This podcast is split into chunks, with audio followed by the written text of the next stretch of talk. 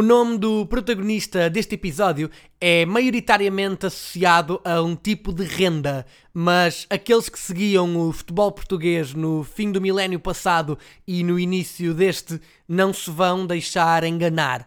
Após concluir a formação no Sporting, passa por três empréstimos: Seixal, Atlético e Olhanense, todos em escalões secundários.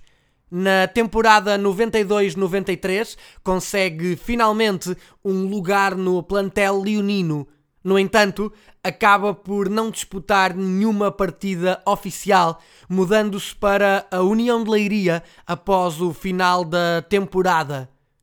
Estreou-se no Magalhães Pessoa em agosto de 93, frente ao Loletano, em jogo a contar para a primeira jornada do Campeonato Nacional da Segunda Divisão, prova na qual os leirienses terminariam na segunda posição, atrás do Tirsense, garantindo a subida de divisão cumpriria oito temporadas e meia no escalão maior, intercaladas com o regresso à segunda divisão em 97-98, época em que a União de Leiria, comandada pelo inevitável Vítor Oliveira, venceria a prova e sagrar-se-ia campeã nacional seria fundamental na conquista dos históricos quintos lugares em 2000, 2001 e 2002, 2003, temporada em que também chegou à final da Taça de Portugal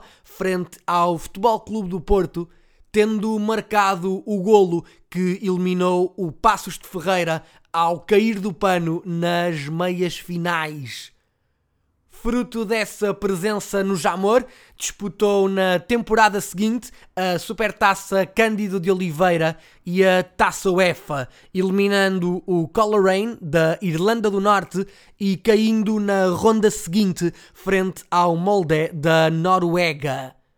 Abandonou a União de Leiria a meio da temporada 2003-2004 devido a um problema com a direção, somando mais de 300 jogos e 14 golos, sendo ainda hoje o jogador que mais vezes vestiu a camisola do clube na primeira divisão. Terminou a carreira em 2005 ao serviço do Lusitânia dos Açores foi internacional pelas seleções jovens, mas aquilo que realmente o tornou numa referência do futebol português nos anos 90 foi o tempo que passou com a camisola e com a braçadeira de capitão da equipa da cidade do Lis. Falo de Bilro. Eu sou o Paulo Freitas e este foi o 26 episódio do podcast no mundo dos que são grandes. Até breve.